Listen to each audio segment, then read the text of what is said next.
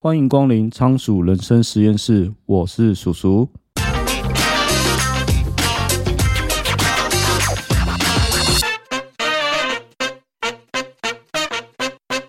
那今天想要介绍的书叫做《彼得原理》。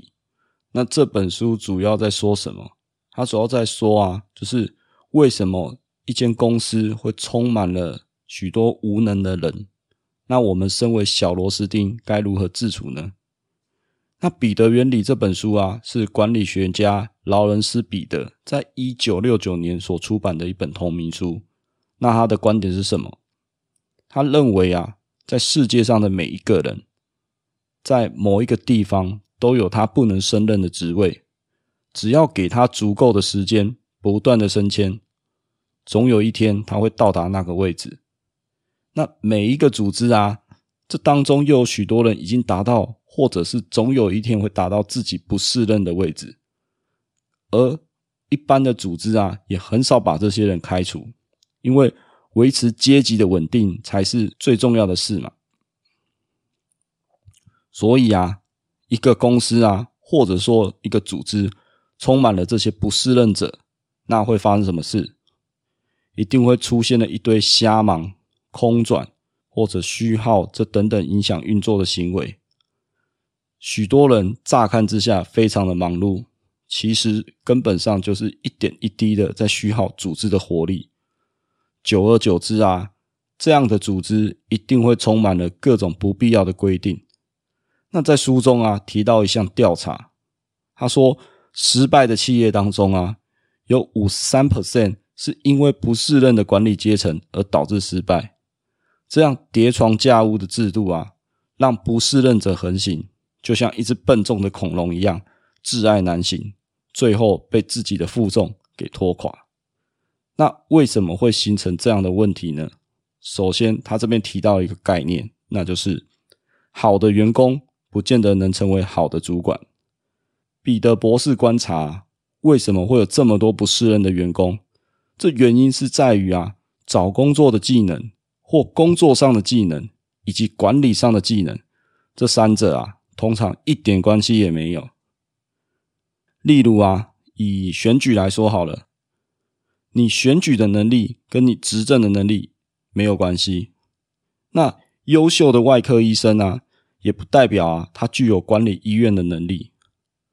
出色的律师也不代表他可以管好法律事务所。很多的机构，包含医院啊、法律事务所啊，都用表现表现优秀这个标准。来筛选领导者，可是啊，往往都忽略到了这个人到底有没有管理技能，所以这些人啊，往往都会成为很糟糕的领导者。然后再来啊，这样糟糕的主管啊，还会再选出更多的不适任者。简单来说，你公司看到的许多不适任者啊，往往都是用主管去决定出来的。那这句话是什么意思呢？彼得博士认为啊，一个员工啊，他适不适任他的位置，其实不是由局外人所决定的，而是由他的主管所决定的。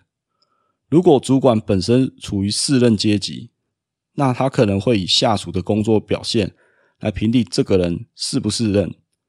比呃，有许多可以量化的数据，比如说产出量啊，或是 KPI 啊、业绩数据啊，或专案达成率等等。那简单来说啊，这个主管评定的是产出，工作产出。那可是，如果这个主管呢，他已经达到不适任的等级，那他非常有可能会以组织的价值观来衡量一个员工，比如说这个员工工作稳不稳定啊，哦，有没有全勤啊，或是配合度高不高啊，听不听话啊，适不适任员工的标准啊。居然是以员工有没有守规矩，或是有没有符合公司的一些仪式来决定，并不是用员工的能力来决定。所以，那这样不适任的主管啊，他评定的是员工的投入程度，也就是说啊，他会认为一个员工的稳定性比他的工作效率还要更重要。他说人话就是你听不听话，乖不乖啦。所以呢，我们可以把一个组织的人员啊。把他的适不适任的程度展开成一个常态分配。那大多数的人啊，都会在不适任，然后表现还可以，到适任这三个区间去徘徊。不过有两个极端啊，会影响组织的阶级制度，就是所谓的你的能力啊，超过了你适任的位置，以及你的能力啊，非常不适任你的位置。这两类的员工啊，诶，最容易遭到解聘。简单来说啦，就是如果这个人的能力非常的不适任他的位置，他就是团队中的拖油瓶嘛，做不好事情就算了，他还常常出包，那团队整天帮他擦屁股就饱了。所以，他最主要的功能啊，就是当今天组织需要太弱留强的时候，他就是最佳人选之一。我们总是要保留一点 buffer 嘛，哦，因为私人公司常常会有所谓的裁员嘛。有时候留下这一类的人，就是裁员的时候好交代一个数字上去嘛。那再来呢，还有一种人也很容易被解雇，就是他的能力太强，超过了他的职级所需要的能力。因为能力太强啊，超越了团队大多数的人，不止把所有人啊，有时候连主管的光芒也压过去了。那为了维持阶级的稳定啊，不请你走路啊，要怎么维持团队的和谐？重点是啊，你能力过强啊，比那些拖油瓶啊还更容易引起大家反感。因为拖油瓶大家都知道他烂嘛，忍忍就算了。可是你表现太好啊，会让其他人都没有表现机会。你一直出风头啊，这简直就是主动在拉仇恨。那要是这个人又不知道低调的话，那被公干是迟早的事情。所以说啊，一个团队的成败啊，其实看的是主管。俗话说得好啊。强将手下无弱兵。如果员工的适任分布啊，我们不妨就用中位数当做是主管的适任程度来看。啊，前面说到啊，一个主管会决定这个员工到底适不适任。也就是说啊，这个主管会不会用人，我们其实就可以从他下面的员工的表现来看，这个主管会不会用人。当一个主管啊，他处在不适任的位阶啊。一直不断升迁那些不适任的员工上来，哦，没有什么能力，但是就够听话，所以就一直升这种人上来，那就会劣币逐良币，哦，有能力的人都升不上去，那最后都走掉，那这个组织呢，最后就会一直呈现不断退步的状态。那相反的来说啊，如果这团队的中心啊，主管是一个适任的人才，那他用人呢，用人为才，就是你有能力，我就给你升迁。那这样整体的组织将会一直进步，直到不适任的位阶为止。那这么说的话，这些不适任者啊，他有哪些行为呢？我们可以看得出来，他已经不适任了。因为哦，许多不适任者啊，其实也没有意识到自己已经到达这个等级啊，还会自我感觉良好，觉得自己整天都很忙啊，想着要怎么升迁。可是他自己职务阶级的工作就是做不好。然后，但是他自我感觉良好，并不觉得自己做不好。那这些不适任者是如何避开这个问题又保持忙碌呢？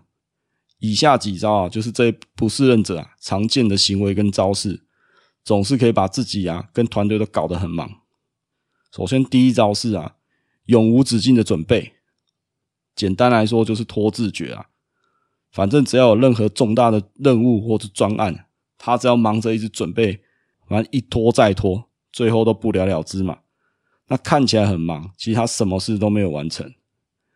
然后再来第二招啊，就是专精一些枝微末节的细节啊。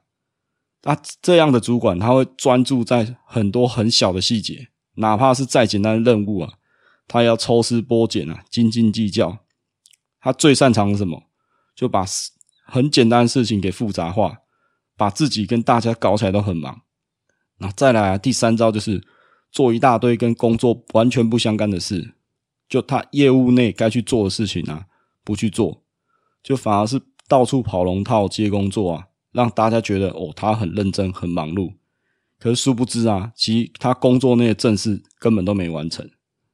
那所以所有人都会晋升到不适任的阶层，那我们要如何避免升迁到不适任的阶层呢？比如假设你现在的现职做得很开心嘛，但是你也确定你之后升迁一定会到达不适任的阶层，那该要怎么婉拒升迁呢？比如说，我现在做工程师可能做很开心，可是我就不想升主管，因为升主管可能开始就要管人，反而没有在做工程师的时候可以只做好身边的事情就好。那我要怎样拒绝升迁呢？彼得博士啊提出了一招叫做假性不适任。简单来说啊，这个策略啊就是让别人以为你已经抵达不适任的等级，反正你就是在不影响工作成效的范围啊。就用一些不适任者的行为，比如说你就开始斤斤计较嘛，或是公司的一些团体活动就表现不合群，要不然就是常常出一些无伤大雅的小包这样子。那你这么做很容易就会让你主管觉得你不适合再升迁下去了。那最后啊，总结一下这本书的读后心得啊，《彼得原理》这本书呢，在一九六九年就提出来了，不过呢，到现在也还是适用啊。最大的原因就是因为人类的社会充满了阶层，有了阶层就会有向上爬的目标与动力。最上层的领导者啊，为了巩固自己的权力，维护这个阶层，那自然而然就会提拔一些听话的啊或乖乖做事的员工嘛。那真正有能力的人啊，反而会威胁到这个阶层的稳定，所以他们要不是被冷冻，就是被踢走。那久而久之啊。组织内哦，就只剩应声虫了，或是乖乖牌。那不适任者当然就会充斥在这个组织的各个地方。那这也就是为什么啊，一间公司会充满这么多无能员工的原因呢。好，那今天的节目就先到这边。如果觉得我们节目不错的话，欢迎订阅节目的电子报，每周我都会更新最新的书评与观点。如果喜欢我们的分享，你也可以在下方留下你的五星评论，或可以赞助我，请我喝一杯咖啡，连接在下方的资讯栏。你的小小支持对我来说就是大大的鼓励。我是叔叔，仓鼠人生实验室，我们下次见，拜拜。